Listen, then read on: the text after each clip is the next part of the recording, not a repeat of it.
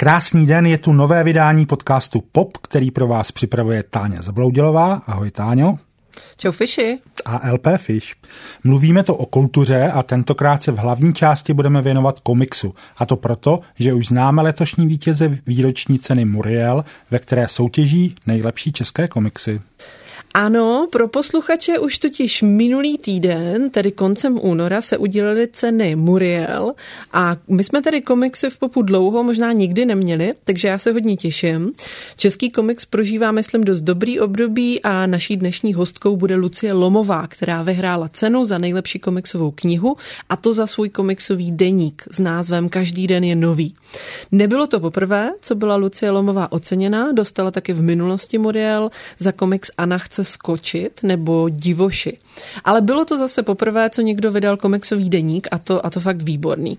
Lucie Lomová má přitom na české komiksové scéně dost unikátní postavení. Já bych ji označila dokonce za legendu, protože její Anču a Pepíka jsem hltala už jako dítě ve Čtyřlístku a teď jsem zhltla její komiksový deník.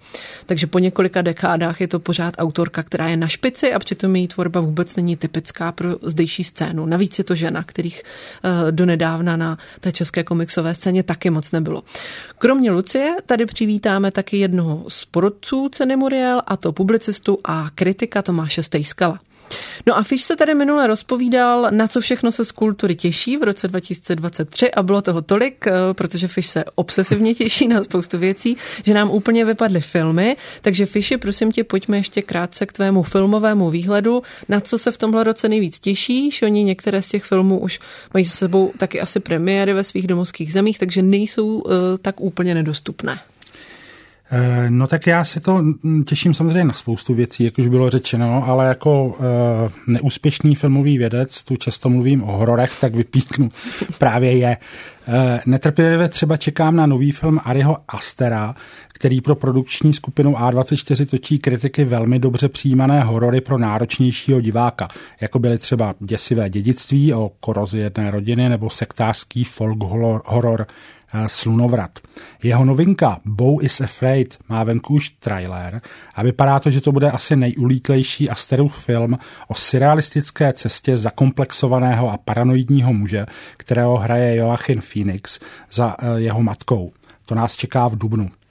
Určitě se taky těším na film Maxin od dalšího zajímavého hororového tvůrce Taje Vesta, který také točí pro A24.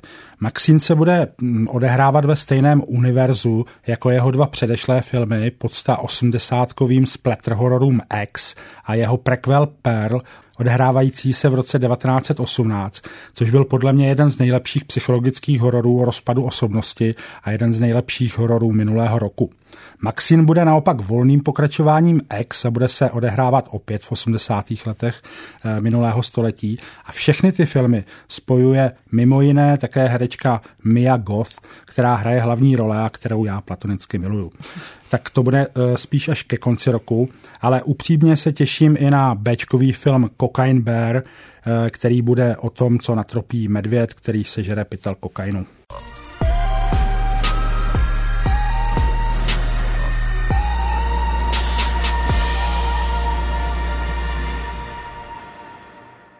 No a Medvěd na Kuksu je už v kinech, totiž my jsme byli nemocní, takže nahráváme Pop trochu později, než jsme chtěli a on měl premiéru 23. února, takže můžete třeba po skončení Popu rovnou do kinosálu, doufám, že to tak vychází. Takže je to vlastně novinka a to nás hezky přenáší do naší pravidelné rubriky, kterou jsou novinky.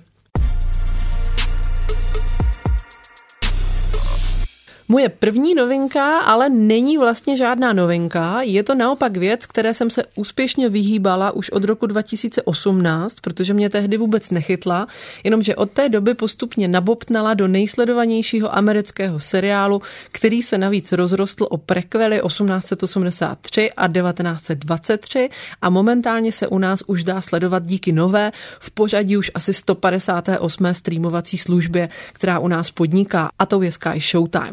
Řeč je samozřejmě o seriálu Yellowstone, westernové daytime soap opeře v hlavní roli s Kevinem Costnerem. Na Sky Showtime najdete ji i oba prequely. No, kromě toho, jak moc je ten seriál sledovaný, mě na něm upoutala hlavně jeho pověst republikánského konzervativního titulu, Red State seriálu, což jsem ale zjistila, že není pravda. Taky mě na něm upoutalo, jak moc je to podobné mému oblíbenému Succession, které ale na rozdíl od Yellowstoneu kritici milují a má už spoustu Emmy, zatímco Yellowstone nemá ani jednu. Na Succession se přitom nedívá ani desetina z počtu lidí, kteří se dívají na Kevina Costnera, jak se snaží uchránit olbřímý rodinnou ranč v Montaně a prohlubuje přitom posttraumatický syndrom všem svým dětem. Fascinovat mě ten seriál začal hrozně rychle, určitě se to stane i vám. Vlastně se nedivím, já mám hodně ráda filmy Taylora Sheridana, jako je Hell or High Water nebo Sicario, a právě on je autor Yellowstoneu. Ta fascinace spočívá v tom, že ten seriál má úplně 100% americkou DNA, je to takový koncentrát fyzického, symbolického násilí, kovbojů, zbraní, pocitu ohrožení a výjimečnosti současně. Hodně mi to připomínalo některé klipy Lany Del Rey, že jsem měla pocit, že to klidně se Sheridanem mohla psát nebo hrát postavu Beth, kdyby trochu zhrubla. Tak dobře vás totiž ten seriál znejišťuje v tom, jestli sledujete nějaký monstrózní americký kýč anebo díl, které zachycuje kus něčeho vážně podstatného, nejenom v americkém kontextu. Možná vás to stejně jako mě může začít trochu unavovat, protože je to v základu dobrá, ale pořád je to soap opera. On totiž příběh Yellowstoneu spočívá v tom, že členy rodiny Johna Duttona, kterého hraje Kevin Costner, ve své na stáří pořízené ikonické roli, stíhá jedna rána osudu za druhou. Je to takový řetězec tragédií, protože oni žijí v neustálé válce. Žijí totiž a obrovsky vydělávají na dřív native americké půdě, o kterou teď zase usilují různí podnikatelé nebo různé americké korporace. Takže sama rodina Duttonů se tak trochu stává někým, kdo je vyháněný ze své půdy, což je ale dost cool zápletka a zároveň Yellowstone je, jak už jsem říkala, hodně podobné tomu zmiňovanému Succession v tom smyslu, jak vypráví o rodině, a pak je to taky hodně seriál o gentrifikaci a realitách, ale gentrifikaci takového rozměru, který v českém kontextu působí ještě mnohem zrůdnějším způsobem, než jak si asi gentrifikaci většinou představujeme. Takže osobně mě to zatím dost baví, už jsem na začátku 4. sezóny, když jsem si myslela, že nevydržím ani jednu nejdřív, ale nejsem si úplně stejně jistá, jestli ten seriál můžu jen tak doporučit všem. Skoro bych řekla, že spíš těm, kteří vyhledávají takové tvrdé chlapácké věci, taky se říká, že je to soap opera pro chlapy, no a nebo těm, kteří systematicky prozkoumávají dnešní popkulturu, protože ta věc kloubí hrozně moc zajímavých témat. Závěrečná poznámka, velkou roli v seriálu mají Native Americans, které v seriálech vídáme dost málo. Já třeba mám ráda Reservation Dogs, kde jsou skoro samý Natives, ale to je hodně velká výjimka. A v mnoha seriálech to vlastně působí, jak kdyby Natives v USA už ani nebyli. Přičemž teda ten casting seriálu byl nicméně jako hodněkrát kritizovaný, asi by něm mohlo být odvedeno ještě hodně práce, ale opravdu jako zajímavým způsobem to dává do hry úplně jiné postavy, než jsou prostě jenom klasičtí bílí Američané.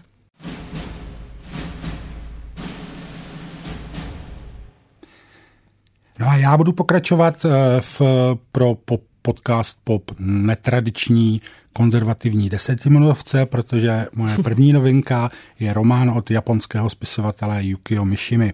To byl velmi kontroverzní člověk a asi nejkonzervativnější spisovatel, kterého mě baví číst. Mishima, což byl umělecký pseudonym, vlastním jménem se jmenoval Kimitake Hiraoka, byl totiž velkým nepřítelem moderní civilizace, západní popkultury a propojování Západu a Japonska, ke kterému docházelo po druhé světové válce.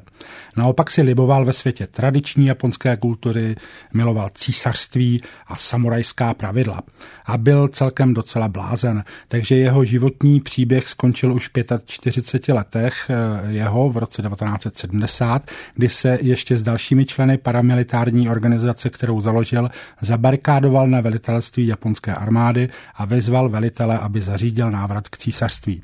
Ten velitel se mu celkem pochopitelně vysmál a Mishima to vzal jako nepřijatelnou urážku a před ním spáchal rituální sebevraždu seppuku, takže si prostě rozpáral břicho a jeho kolega mu ještě usekl hlavu, což úplně nevyšlo, takže pak několik minut v bolestech umíral.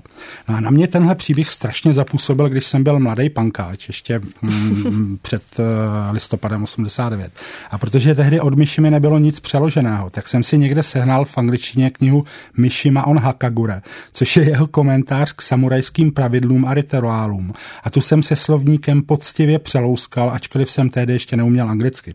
Od té doby vyšly v češtině nejslavnější Mishimovy romány Zlatý pavilon a Zpověď masky, což jsou fakt nádherně psané obžaloby povrchnosti moderního světa, různých selhání, které z něj vyplývají a zároveň vyzdvihování takové té mnohem tvrdší tradice předválečného Japonska. Rozhodně je doporučuju. No a třetí román od něj, který vyšel teď nedávno, se jmenuje Život na prodej. A řekl bych, že je to od něj nejpřístupnější a nejmodernější věc. Je to totiž vlastně kyberpunkový příběh o člověku, který neúspěšně spáchal sebevraždu, ale protože si dál myslí, že jeho život nemá smysl a cenu, tak ho nabídne v bulvárních novinách k prodeji. A je to psaný takovým stakatem krátkých kapitol a myšlenek a skvělý je, že k tomu člověk může přistupovat jak jako k vážně míněné kritice bulvarizace světa, se kterou si hlavní hrdina neví rady, tak jako k vlastně surrealistické grotesce, která ty věci bere s velkým nadhledem. Takže Yukio Mishima, Život na prodej a nakladatelství Argo.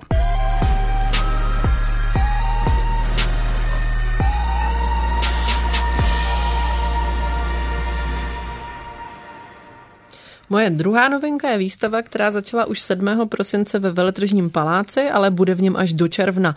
Jde samozřejmě o výstavu Evy Koťátkové s názvem Moje tělo není ostrov, která má podobu obrovského těla, částečně rybího, částečně lidského.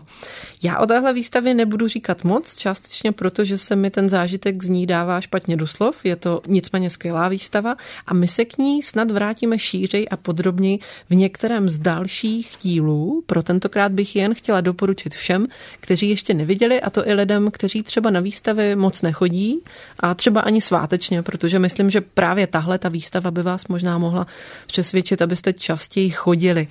Důležitá poznámka je, že je dobré se podívat na web, abyste zjistili, ve které dny jsou na místě i herci a vy se tím pádem můžete podívat nebo být přítomní performancím.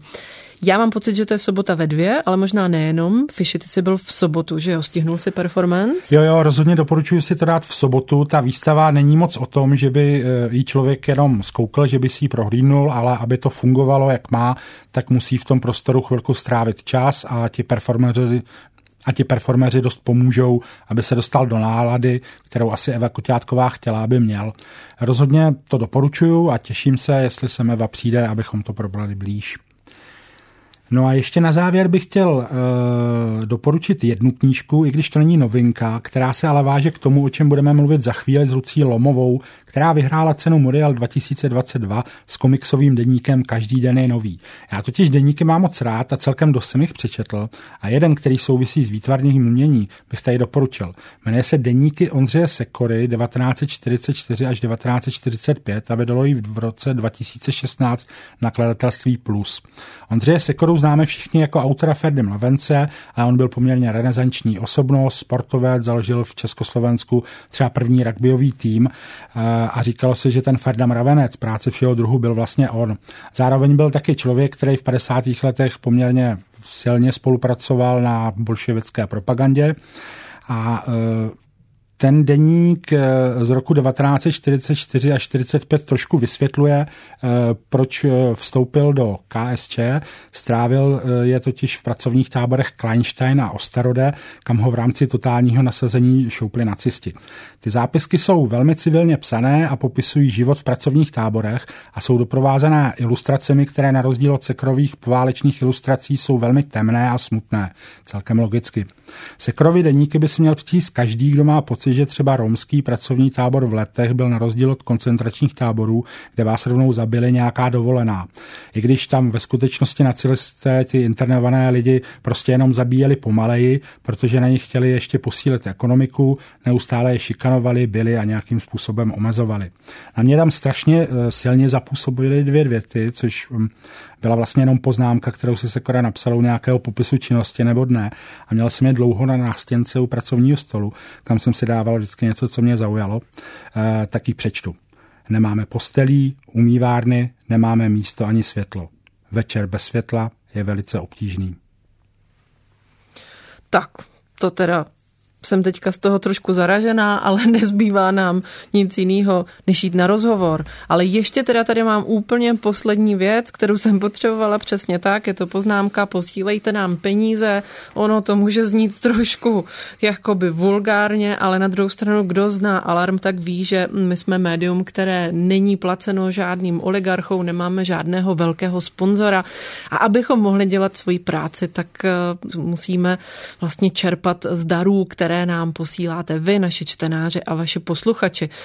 No a vlastně s tím výhledem, jaký má teď kulturní žurnalistika, bych řekla, že pokud tam máte ještě na účtu něco, co by bylo možné nastavit trvalým příkazem k nám, ať už je to třeba 50 korun měsíčně nebo o něco víc, tak za to budeme moc rádi, protože jinak si kulturní žurnalistiku v nějakým komplexnějším podání už dneska málo kde najdete. Takže díky.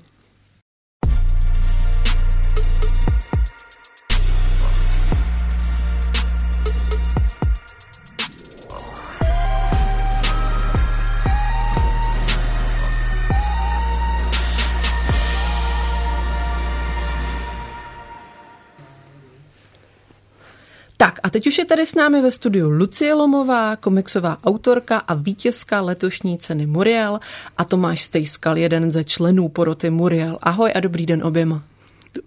Dobrý den. Ahoj, dobrý den. Dobrý den. Hezky jsme se sladili.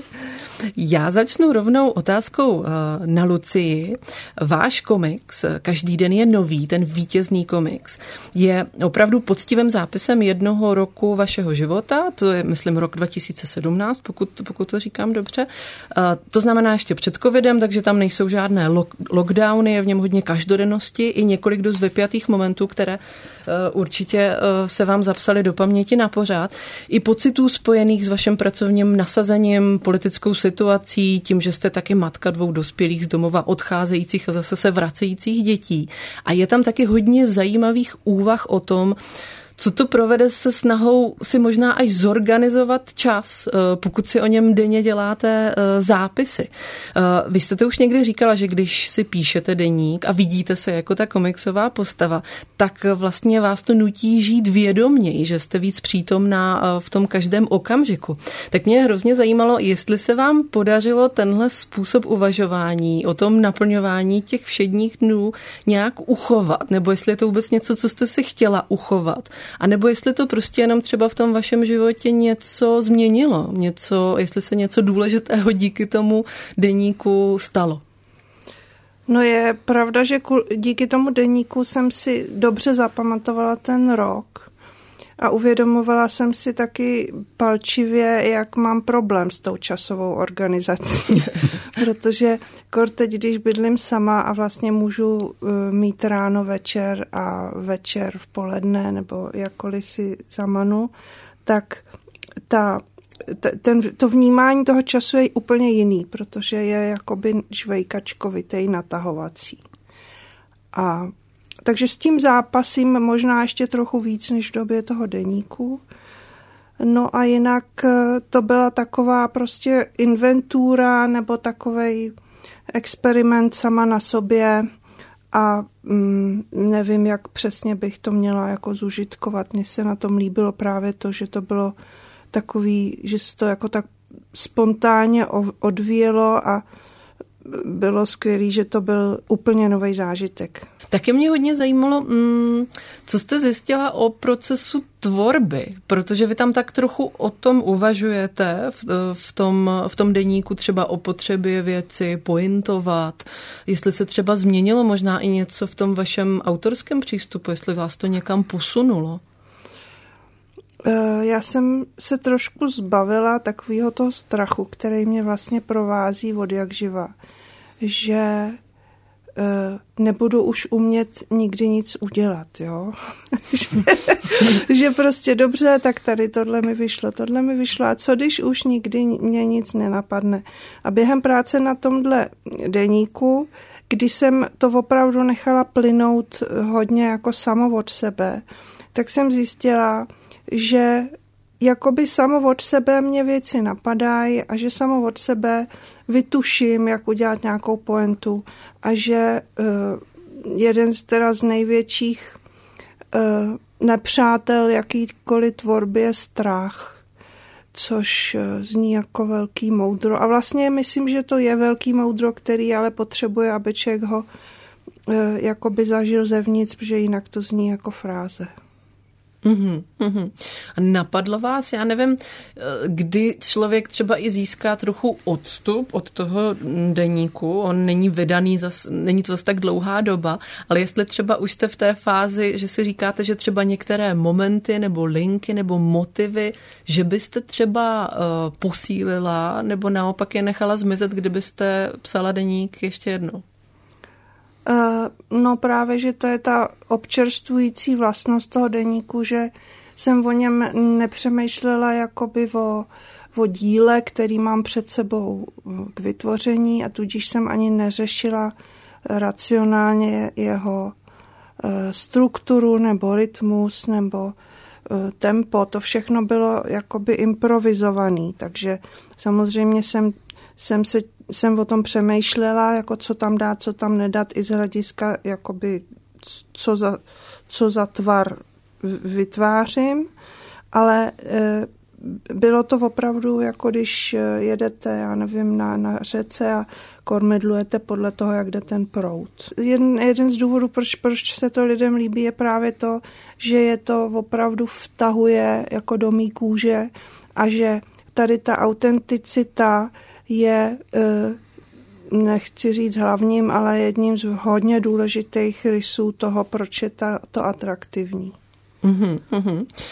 Mě tam ještě zaujalo, že v těch pravidlech pro psaní deníku, který vy jste si dala, je jich myslím 6, tak jako poslední bod je nemusím kreslit to nejdůležitější. Co je tím míněno? Proč jste si tam poznamenala tohle? No, ono je to taková dětinská trochu poznámka, protože když jsme byli malí, tak vždycky byla taková jako otázka, tak co bylo, že jo? Co bylo? A my jsme museli, nebo se očekávalo, že podáme takový přehled toho jako známky, co nám kdo důležitýho řekl, z čeho něco dalšího vyplývá, nebo takový to jakoby hierarchizování těch dějů podle toho, jak jsou důležitý pro další případný vývoj. Jenže tohle by jednak bylo mnohem nudnější a jednak, nudnější. Mě by to vlastně moc nebavilo dělat si jako takovej. Ten deník není výslech autora, ale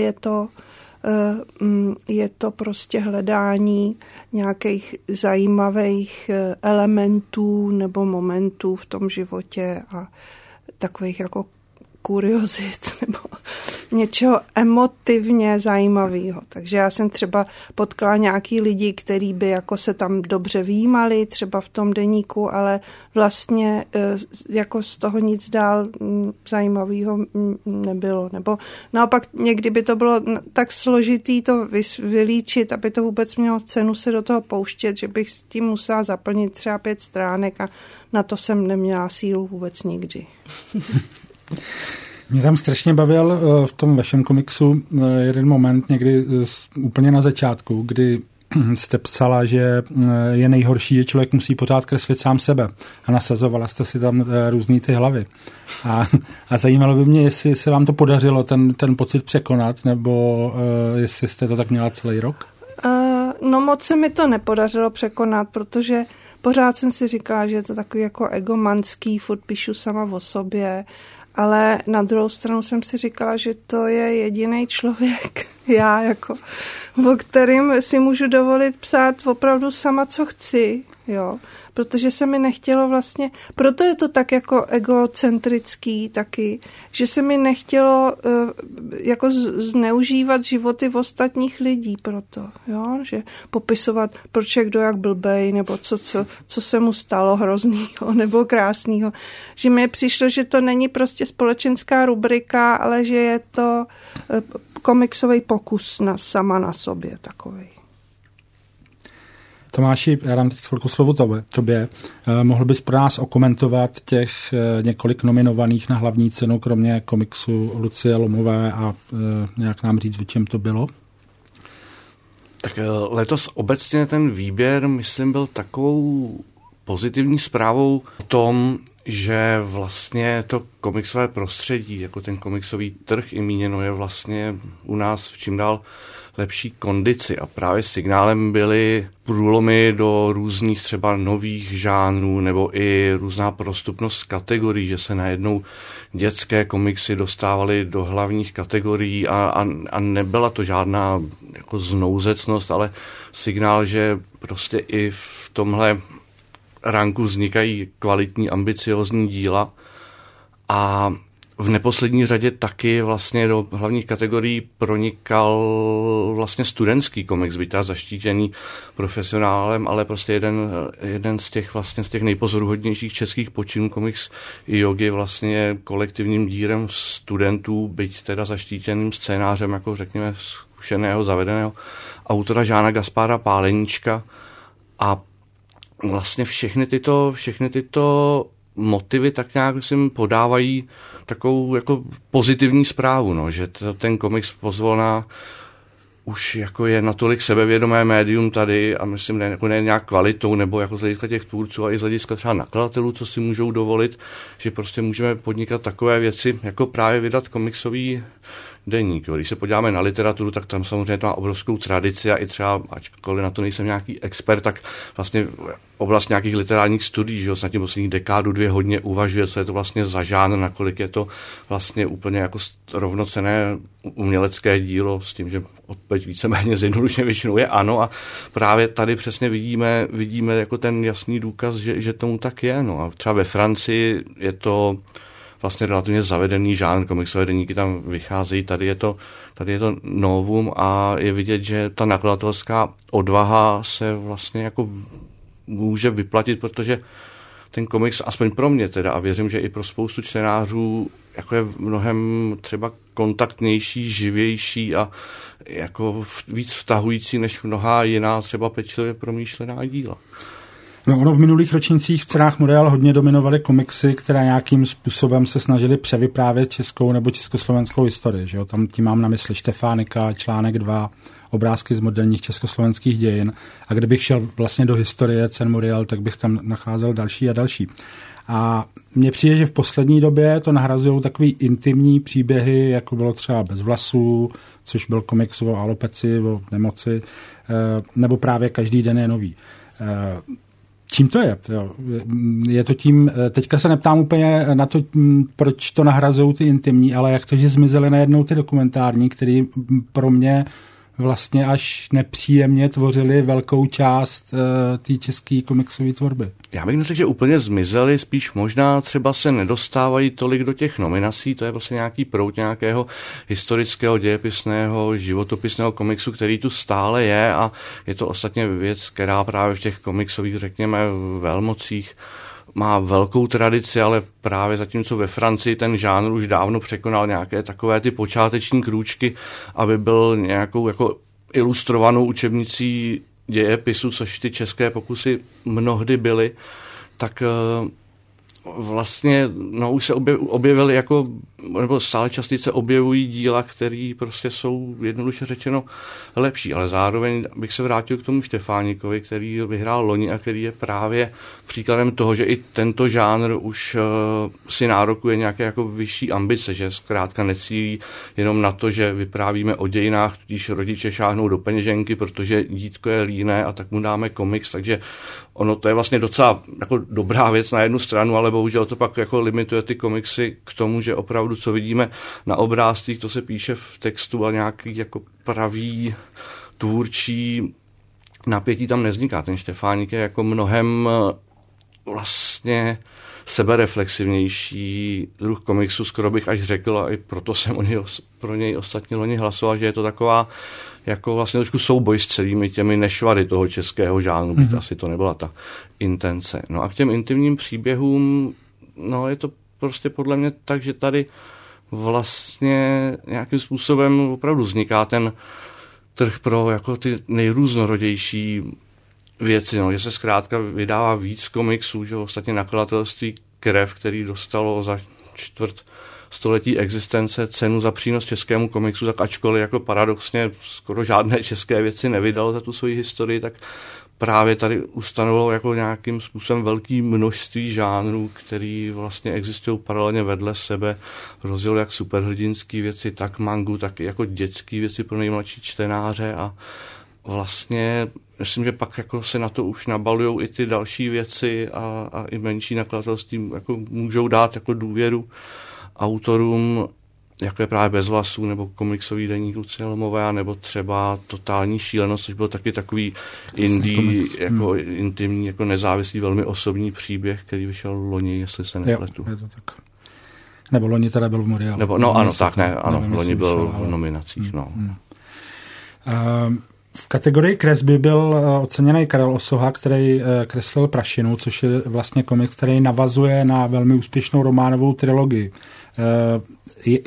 Je tohle nějaká cesta, jakým způsobem dostat ještě víc mezi čtenáře, komiksy, takhle navazovat nebo nahrazovat romány? Tak já spíš myslím, že pozoruhodné na tomhle je, že to je vlastně věc, která vycházela se šitově, nebo jedna z těch věcí, co je na tom zajímavá. Najednou vidíme, že se může takováto taky jako, řekněme, dětská nebo mládežnická dobrodružná četba objevit, byť teda bez těch pláštíků a superschopností, ale v podobně, řekněme, svůdném, přitažlivém vydání za relativně málo peněz za to jedno číslo. Tenhle ten faktor, že se vlastně, když se budeme bavit o těch čistě pragmatických věcech, tak když se to rozloží do toho času za nějakých pár 10 korun, tak si to vlastně celkem může koupit kdokoliv. A takhle, že dlouho fungovaly ty americký komiksy a odtud pak šla cesta k těm komiksovým románům. My to tady samozřejmě máme všechno trošku naopak, no, ale vidíme najednou, si myslím, jako příklad jako velice svébytného díla a tu Osohovu kresbu bych vypíchl samu o sobě. No. On prostě vlastně poprvé pracoval s barvou a tady vidíme ten drobný limit toho prostředí, že při udílení jsem řekl, že už jakoby nejradši s barvou nikdy nepracoval, takže všechno tak růžové není a je to prostě dlouhý, komplikovaný proces, no ale nicméně ten výsledek je pozoruhodný, je to nějaká žánrová věc v duchu, řekněme, takové té rychlošípácké tradice, ale myslím, že funguje od 10 do dosaďte si sami. Když se vrátím k deníku Lucie Lomové, tak je to vlastně tak, že u nás nevznikl dosud, nebo až teď, je to vlastně první komiksový deník, který u nás vznikl, je to tak? No, jako ne, ať pátrám v paměti, jak pátrám, tak si nevybavuju. No mě napadalo právě, co všechno vás k tomu ponouklo. Vy jste říkala, že to měl být takový pokus jako sama na sobě.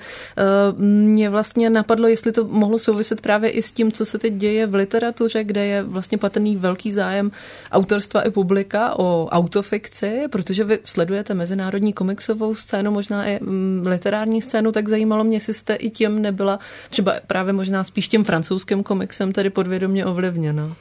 No, to jsem nebyla určitě, to můžu prohlásit. Tak já jsem měla jednu větší, jednu menší motivaci. Ta větší byla ta, že jsem 3 roky předtím pracovala na animovaném seriálu Anča a Pepík pro Českou televizi. A přestože jsem si myslela, že budu moct, tak jsem nemohla. Neměla jsem už čas na to věnovat se vlastně ničemu jinému. Takže jsem byla vyhladovělá po komiksu. A už jsem tehdy měla v hlavě to, na čem pracuju teďka, autobiografický dlouhý komiks, ale bylo mi jasný, že to je na dlouhou dobu a že nemůžu hned kreslit. Takže jsem si tenhle ten deníkový komiks vlastně vymyslela jako něco, co prostě chci teď hned dělat. A druhý ten menší důvod je ten, že jsem se v té době naučila vázat notesy a že jsem si říkala, že přesně nevím, co bych s nima měla dělat. A mě vždycky to strašně jako láká, ten čerstvý blok, že jo, takže ten požitek, že vlastně rovnou máte tu knížku, která navíc strašně rychle přibývá, protože to byl můj jako nejrychlejc udělaná věc. Jo, ono to má 200 stránek během 1 roku, to není jen tak. To jinak mi trvá několik let. Mm-hmm. Takže to byly ty 2 důvody. Takže když se člověk naučí svázat si notesy, tak pozor na to, ono to nekončí tím svazováním těch notesů. Mě u toho pořád napadalo, že je teď vlastně nedávno v češtině vyšel třeba román Bena Lernera, který je autofikční, nebo taky je tu hodně známý, jsou tu romány Karla Ove Nausgora, norského autora, nebo Američanky Patricie Lockwood, a to jsou vlastně všechno autofikce, tak mě to do toho trošku tak jako spadlo a vlastně mě to všechno baví, ale jak říkáte, tak tohle to prostě byla úplně nějaká paralelní linka. To byla autorealita. Autofikce. A vy jste, myslím, v rozhlase zmiňovala, že máte hodně ráda Chrise Warea, komiksového autora, který, mám dojem, v některých svých dílech má taky momenty inspirované, například, myslím, vlastním vztahem s otcem, anebo i některými jinými událostmi nebo momenty v tom jeho životě.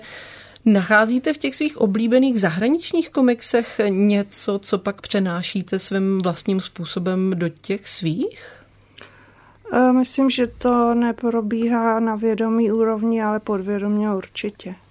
Protože to s odstupem mnoha let jsem si uvědomila, proč jsme vymysleli Pepíkovi ty kšandový kalhotky, třeba zelený. Že? Mm-hmm. A proč? No, protože takový měl hurvínek. Jasně. Mm-hmm. Si myslím teda, že, ale to nebylo jako racionální.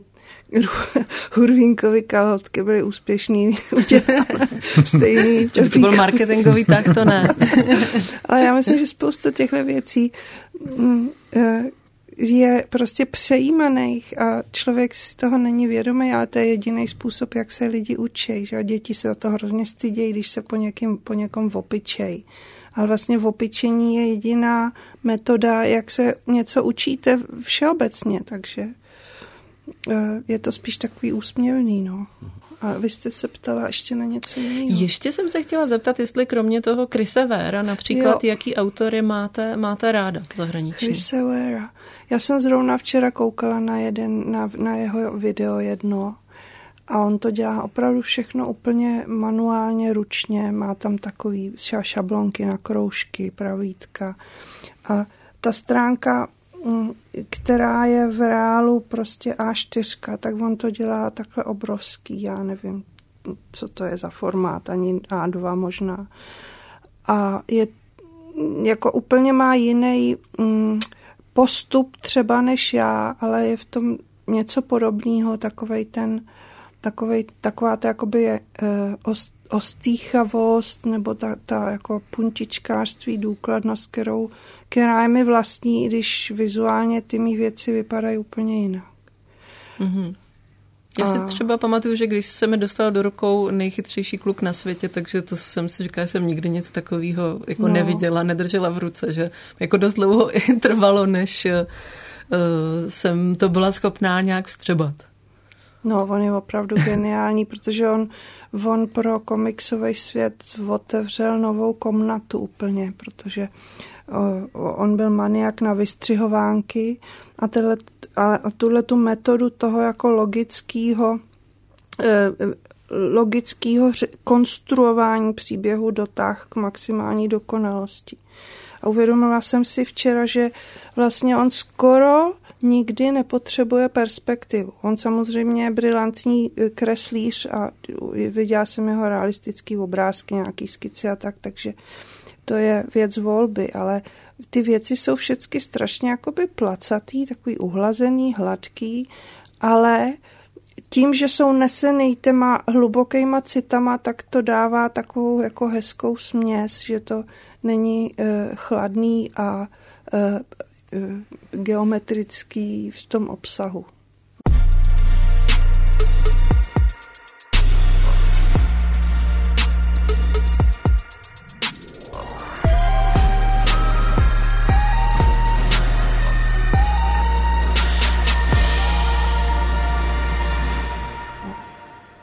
Je skutečně pozoruhodný autor tím, jak vlastně člověk to otevře. Vypadá to trochu jako návod k nějaké stavebnici, ale přitom je to vlastně strašně poetický a velmi už obtížný a vlastně popsat, jak toho dosahuje. No, ale vlastně myslím, že ten efekt je na každýho relativně jako rychlej a přímej, nebo aspoň takhle na mě zapůsobil na první dobrou, když jsem ho četl já. No. Je silný hodně. Já navážu tady na tu zahraniční venku a posunuto k kategorii Cen Muriel nejlepší překladový komiks, kde soutěžili komiksy. To byla Zákopová válka od Jacquesa Tardyho, Země potomků od Gippyho a Zaplatit zemi od Joe Sacca. Já musím říct, že mě tady vítěz překvapil, protože jsem si myslel, že to má v kapse u nás hodně oblíbený Joe Sacco. Navíc dělá ty dokumentární komiksy, jsem si říkal, to je jasný, to mám v kapse. A nakonec teda vyhrál komiks Země potomků od Gippyho, což je vlastně dystopická sci-fi. Já jsem ten komiks nečetl, musím se přiznat. Viděl jsem film, který byl podle něj natočený, který podle mě se úplně nepovedl, ale zjistil jsem, že tam vlastně velkou úlohu, pokud je ta adaptace filmová věrná, hraje taky deník, který píše jedna hlavní postava. Takže byl to vlastně takový deníkový ročník Muriel.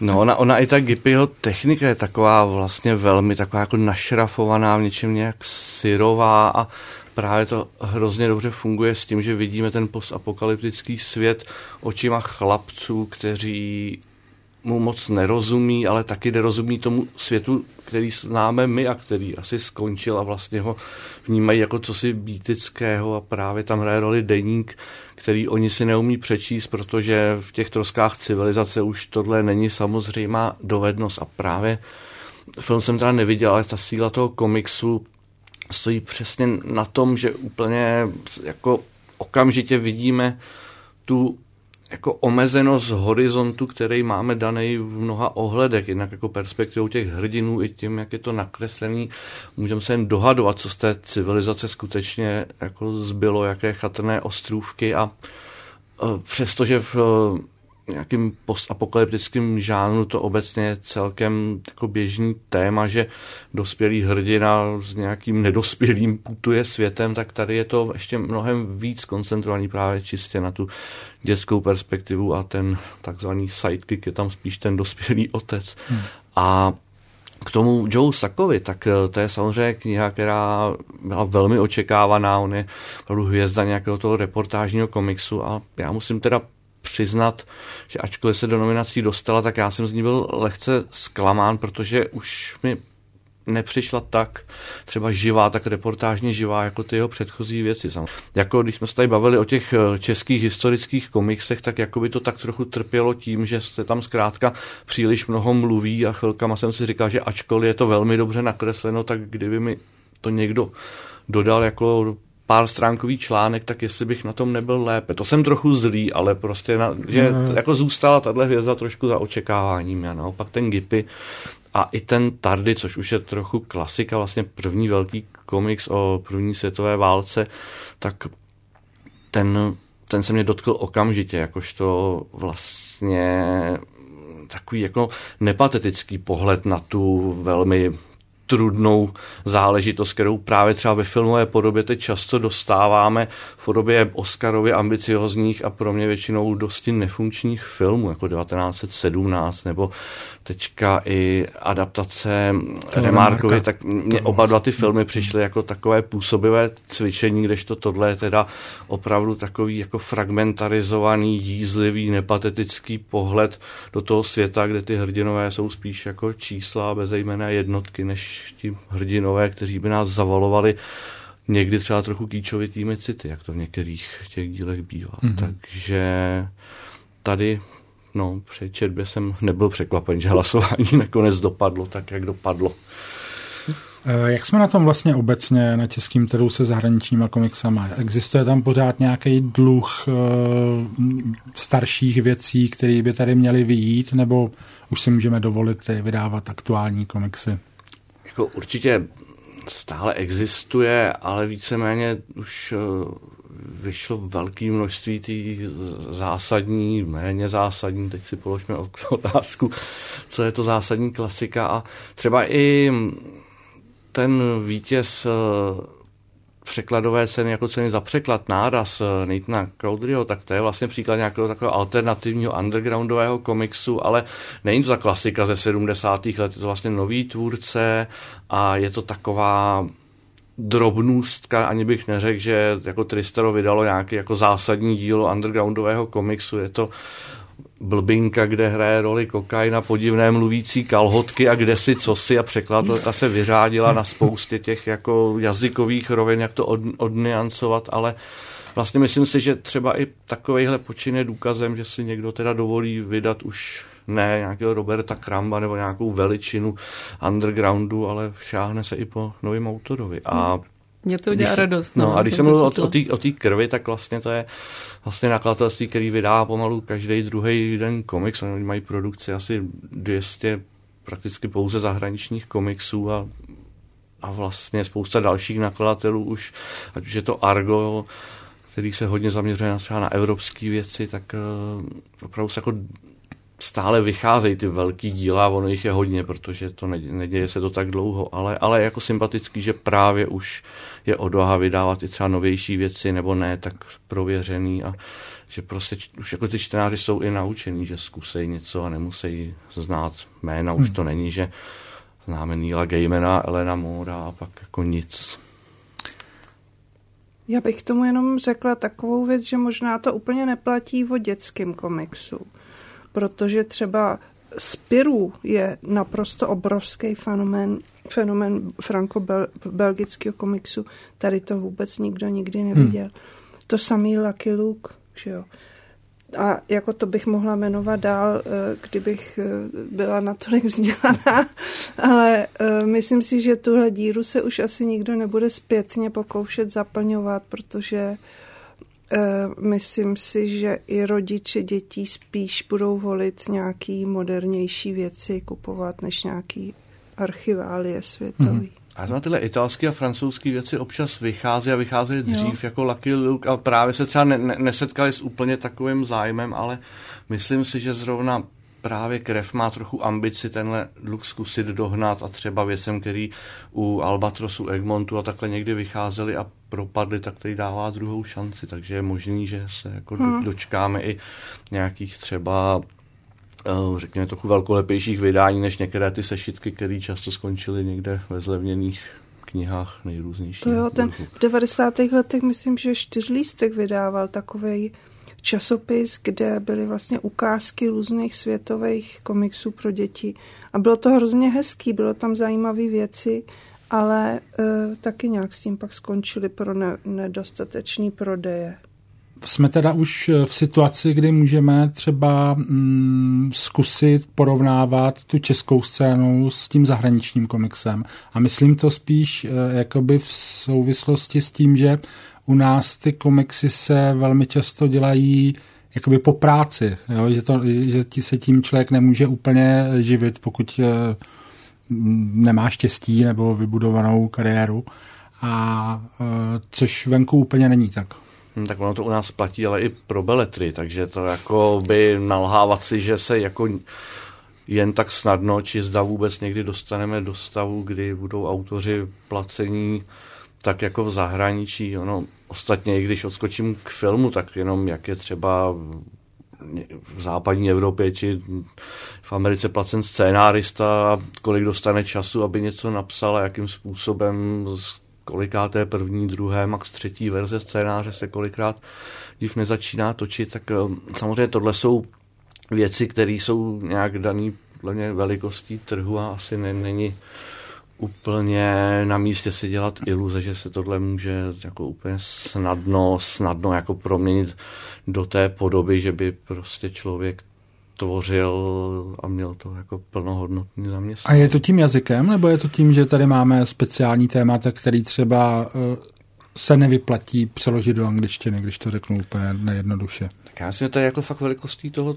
trhu, no, že pak ta věc může být úspěšná nebo může paralelně vyjít někde a i prostě udělat hezký čísla nebo jakoby pak teda být úspěšná. Asi nejsem úplně povolaný na to mluvit o tom, jak se to pak vrací nakladatelům, autorům o tom jistě mají jiní lepší představu, ale fakt si myslím, že to ono. A nejen ale tak ono je to ale... i do nějaký jako míry politický rozhodnutí o tom, to určitě, jak se financuje celkově kultura. Jasně, že vlastně, jo, bavili jsme se tady o tom vlastně už docela hodněkrát naposledy s malými nakladateli, že i takový komiksový kreslíř by třeba mohl profitovat z něčeho, jako je status umělce, že aby mohl být nějak víc vlastně zajištěný, když to tady je to vlastně pro pár lidí, kteří se tím můžou vlastně živit. No, nezvedal tohleto téma náhodou někdo na cenách Muriel? K tomu tam nejspíš nedošlo, ale tak to je vlastně, to se dostane na úplně jako obecný téma, no, jak je tady pohled vlastně na umělce, na kulturu, na to, když má někdo autorské čtení, tak se to bere jako, že to je nějaká sebepropagace a ne, že ten člověk tam jde jako reálně do práce, když to takhle jednoduše řeknu, no, to už bychom se fakt dostali, myslím, na hodně obecný terén. Určitě, na to, že umělec musí trpět a tak dál, tady ty bonmoty. Právě, ale romantická představa tady furt tak trochu jako přežívá, no, kdo si to nevysedí po večerech, tak to je prostě pomalu komerční zrůda pak už, no. Já, jak jsem byla teďka na festivalu v Angoulême, tak tam byl protestní průvod studentů, který studují komiks a animaci. A já jsem se jich ptala, co jako je za problém. A samozřejmě, že chápu, že prostě chtějí, aby měli lepší podmínky a sociální, a neorientují se přesně v tom, jaký konkrétně mají, ale jenom při zběžným pohledu na to, jakým způsobem francouzský stát podporuje umělce a český stát podporuje umělce, tak mě to fakt skoro rozesmálo, jakože tam protestujou, jo. Že tam třeba, já bohužel asi jsem měla zůstat mlčet, protože si nepamatuju ty konkrétní čísla, ale vím, že tam dostával autor pracující na nějakým projektu třeba rok jako plát, když vykázal, že pracuje na projektu. Nebo já jako cizinec, který oni vůbec nemají důvod mě nějak podporovat, tak jsem tam dostala veliký prachy za to, že jsem tam byla ještě navíc jako na rezidenci, kde jsem dělala knížku, teda pro francouzského nakladatele, ale stejně. Jo, je to nesrovnatelný, no. Já jsem to nedávno s někým rozebírala a vlastně mi z toho vyšlo, že to není to až takový jako socialismus, taky je to tvrdý ve Francii pro umělce, jo, ale ve srovnání s tím naším stavem je to fakt, prostě bychom si to mohli, jako můžeme o tom snít, no. Ale zpátky k tématu, no. Jo, já bych to do té politiky ještě vrátil vlastně k těm autorům a chtěl jsem se vás zeptat, vy jste v roce 2007 vyhrála, jestli se nepletu, cenu Muriel za komiks Anna chce skočit, což byl, myslím, úplně první český komiks, který já jsem se koupil, mimochodem. A chtěl jsem se zeptat, jestli máte pocit, jaký máte pocit z té scény, jak se jakoby vyvinula od té doby, jestli máte pocit, že máte víc zajímavých kolegů, že se to někam posunulo prostě. Určitě mám mnohem víc zajímavých kolegů a mnohem víc kolegů obecně. Je mnohem víc ženských autorek. Je komiks mnohem frekventovanější slovo všude. Vychází jich mnoho násobně víc než tehdy. A už občas i lidi chápou, že to není jenom pro teenagery a děti a blbí lidi. To jsem si přesně říkala, no, že během toho vašeho působení, jako já bych skoro řekla, že vy už máte status takové jako komiksové legendy, protože já jsem fakt hltala teda v Čtyřlístku Anču a Pepíka v 90. Teď jsem teda zhltla ten váš komiks a mezi tím, a zároveň jste vlastně součástí scény, o které se donedávna tak trochu říkala, že nemá úplně jako silné scénáře a zatím ta vaše tvorba je taková hodně vlastně silná v těch scénářích a navíc teda je to scéna, která, jak jste to zmiňovala, měla vlastně dost málo autorek, až v té poslední době tak to trošku přestává platit. Takže vlastně i to vaše postavení v rámci té scény mi přijde takové vlastně docela jako unikátní. Já jsem takový maskot už. No. Takhle to vnímáte. Ne, tak já si dělám legraci, ale no, tak je to zajímavý. To každý, když je trošku starý, tak vidí, jak to rychle uteklo a jak je to vlastně zajímavý se otáčet dozadu, jak se to přesně vyvíjelo, no. Pokud si to ještě pamatuju teda. No je pozoruhodný, že vy vlastně že pro většinu lidí se byla mnohem napřed známější jako autorka toho Čtyřlístku, který zároveň tak trochu byl, jakože v těch 90. letech se začal víc ten boj o to, podívejte, komiks není jenom Čtyřlístek, což nebyl útok na Čtyřlístek, ale prostě poukazování na tu rozmanitost a že to může být dospělé médium. No a pak jste zároveň taky jedna z prvních autorek našich publikovaných ve Francii, což je zase ta doména nějakého třeba autorského komiksu, no tak tady je vidět ten posun, no, od Čtyřlístku k něčemu, co prostě se stává jako běžnou součástí knihoven. Já mám teďka takovou jako milou povinnost vůči jedné naší malé posluchačce, což je malá holčička Julinka Bělíčková, protože ona právě taky čte Anču a Pepíka a taky je dneska třeba hledají děti právě na Déčku na České televizi, kde je to jako kreslený seriál, který jste zmiňovala, a ona se chtěla zeptat otázku, kterou už asi znáte, ale hrozně ráda bych jí zodpověděla i Julince, jak vás napadl ten svět Anči a Pepíka, protože on je takový trošku současně, ale trošku takový jako starosvětský, že jo. Tam kombinuje hodně věcí, trošku je to detektivka, trošku pohádka, trošku je to taky takové každodenní vyprávění, tak jak vás to vlastně tehdy, tuším, obě i s vaší sestrou, jste to někde zmiňovala, jak vás to napadlo? Zdravím Julinku, děkuju za chytrej dotaz, který není množstevný, jako jak dlouho vám co trvá. A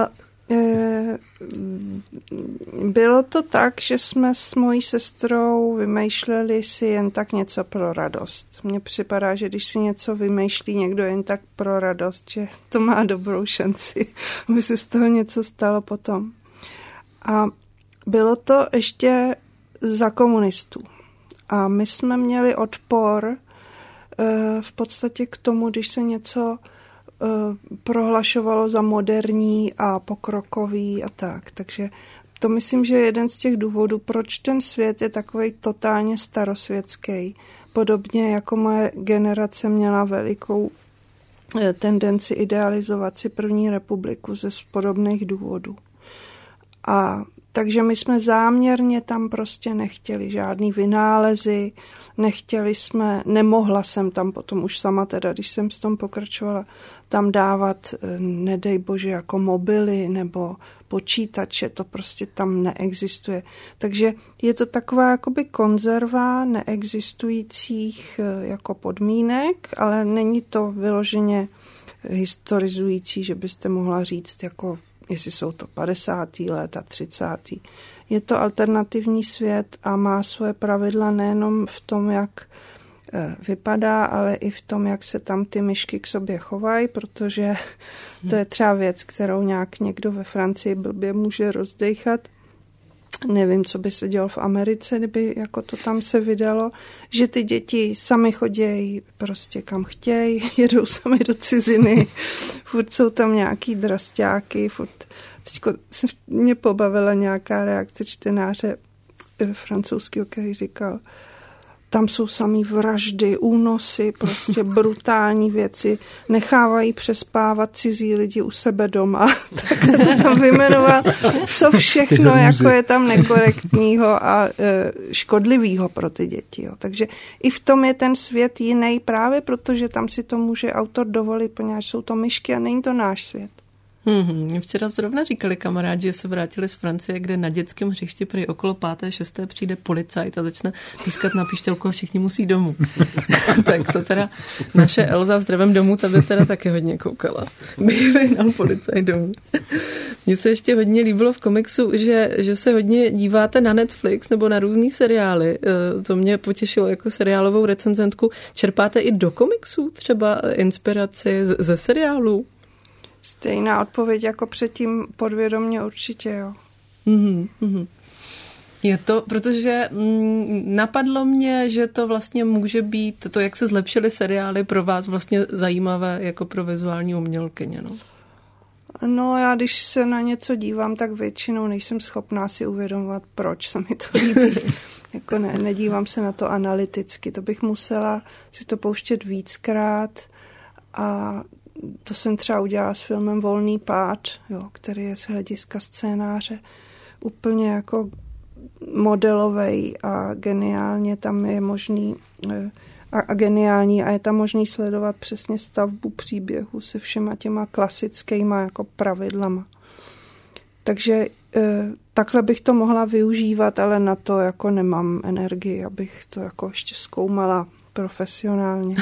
Jasně. Tak možná už se posuneme úplně k poslední otázce, že Fiši? No nás by zajímalo, jaké komiksy se chystáte číst, nebo co se vůbec chystáte číst, nebo na co koukat v nejbližších chvílích. Nebo co máte rozkoukané, co vás teď tak baví?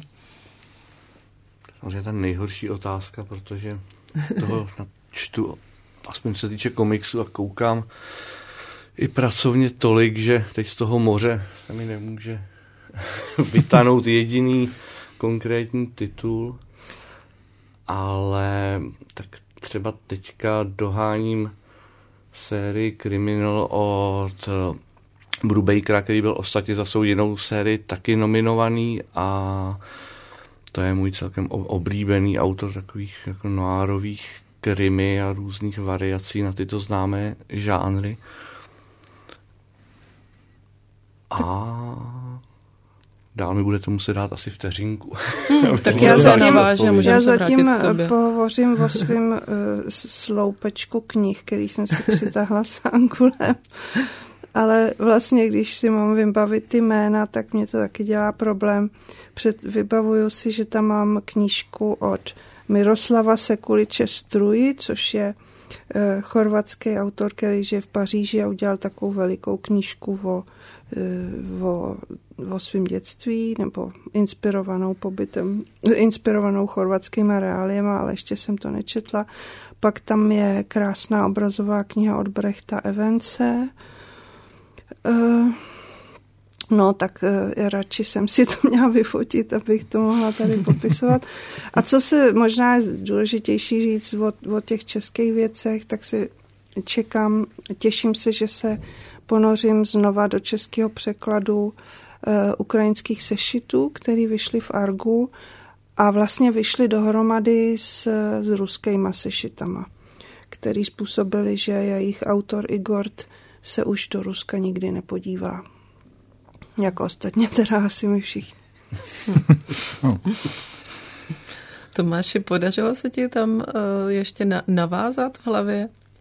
Myslím, že to ochrnutá, ale jako co mám teďka v plánu, byť tedy se pracovně koukat na seriál Yellowstone, který se tu teď vynořil, co by takový paralelní fenomén, to je vlastně jako který 5 let je senzací v Americe a překonává čísly a zájmem často ty největší hity od HBO a tady vlastně o něm jakoby nemáme vůbec ponětí. Je to celá taková jako trochu paralelní estetika někde mezi prostě Dallasem a Quality TV, která má jako z obou světů trochu a myslím, že proto je to možná jako v něčem jako pozoruhodnější, než jako být uzavřen jako v bezpečí těch jako největších, nejambicioznějších hitů, tak vlastně sledovat tuhle jako něčem násilnou tvorbu, která má větší čísla v republikánských státech a v něčem progresivní tvorbu, která se věnuje původnímu obyvatelstvu a různým jako jiným tématům a vyloučeným lokalitám. Takže to je teďka takový můj maraton. Tak děkujem, protože to nám hezky obsalo kruh. My jsme tady vlastně dneska mluvili o Yellowstoneu na začátku v novinkách, i když to teda, jak jsi říkal, vůbec není novinka. Každopádně děkujeme vám oběma moc za rozhovor. Děkuju za pozvání, bylo to moc milý. Taky díky. Děkujem, krásný den. A děkujeme taky posluchačům za to, že nás poslouchali a poslouchejte taky další naše podcasty, jako je Kolaps, Kvóty a tak dál. Mějte se moc hezky.